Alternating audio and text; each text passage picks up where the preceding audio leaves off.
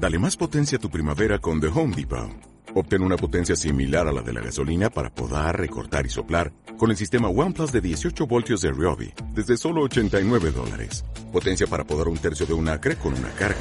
Potencia para recortar el césped que dura hasta dos horas. Y fuerza de soplado de 110 millas por hora. Todo con una batería intercambiable. Llévate el sistema inalámbrico OnePlus de 18 voltios de Ryobi. Solo en The Home Depot. Haces más. Logras más. Estamos con Raimundo Isidro Alavés, que es traductor literario de, a ver si me sale, ñoñu. Ñoñu. Ñoñu. Y Otomi. U Otomi, es más Tú conocido. eres traductor de libros. Así es. Al Otomi. ¿Qué libros has traducido? El Llano en Llamas. Se lo digo por orden. A ver, Visión de los vencidos del doctor Miguel León Portilla. qué bien. El segundo en aparecer es el Principito, únicamente viene en versión ñoñu. Y este después Llano en llamas de Juan Rulfo, ahora de Carlos Fuentes. Eh, salió unas poesías de Octavio Paz por la revista Artes de México. Eh, tengo acá el Quijote para niños, versión trilingüe, ñomñu, español e inglés. Eh, el Popol Vuh para niños, Ah, qué interesante. también vers- este, versión trilingüe. Y otra versión nuevamente del Principito, ya viene en versión trilingüe. A en ver si me sale ñoñu y Otomi. Son sinónimos. Eh, sí, somos de- en cierta forma lo- todos los hablantes del ñomñu. Teníamos este, variantes, como ese ñozo que le hablan del Estado de México, el ñoño, ñoño, Estado de Que- Querétaro, el ñañu, eh, parte norte, perdón, Tlaxcala, y el ñuju, parte norte de Puebla, parte norte de Veracruz, y eh, poniente de- del Estado de Qué Hidalgo. trabajo tan interesante el que tú haces. ¿Qué es lo que más te gusta de tu trabajo?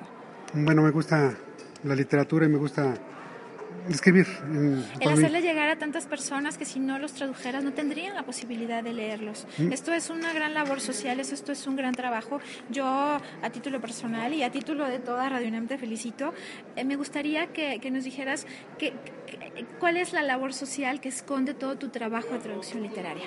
Precisamente me he percatado que está desapareciendo los hablantes, no nada más del ñamiú, lo tomí, sino de varias etnias.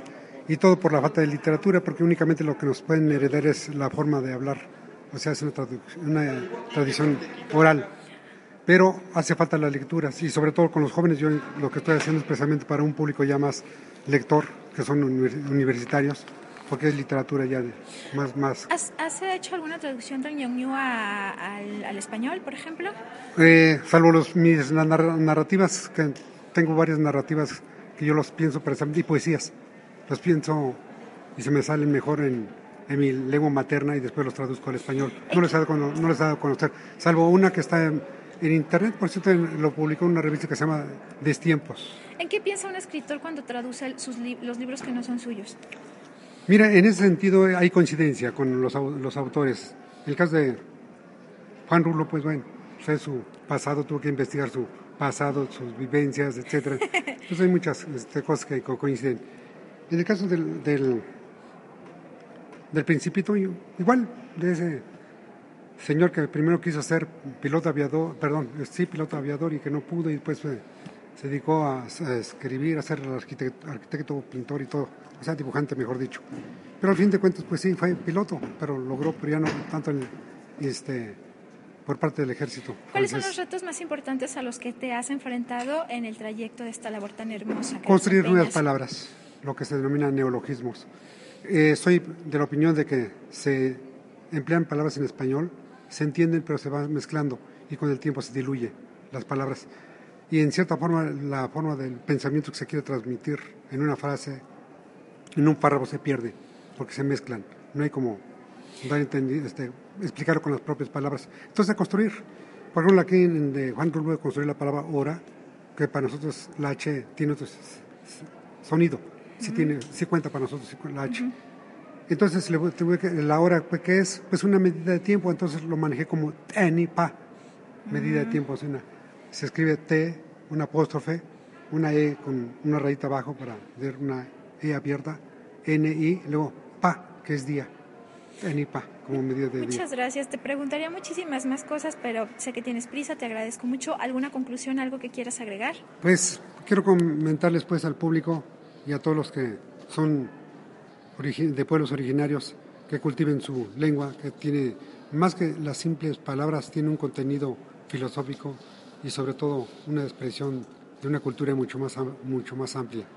Y yo los invito, que no les dé pena, que lo este, escriban y que lo hablen, que lo canten. Un orgullo sería, por supuesto. Gracias. En lo personal me siento orgulloso. Yo también, aunque sea tan ignorante y no me Gracias a ello me ha permitido salir a, a varios este, países, he ido a Canadá, he ido a Estados Unidos, Guatemala, eh, Ecuador, Francia y el año pasado estuve en España. Muchas felicidades, muchas gracias, muchas gracias. y qué bonita labor. Pues gracias.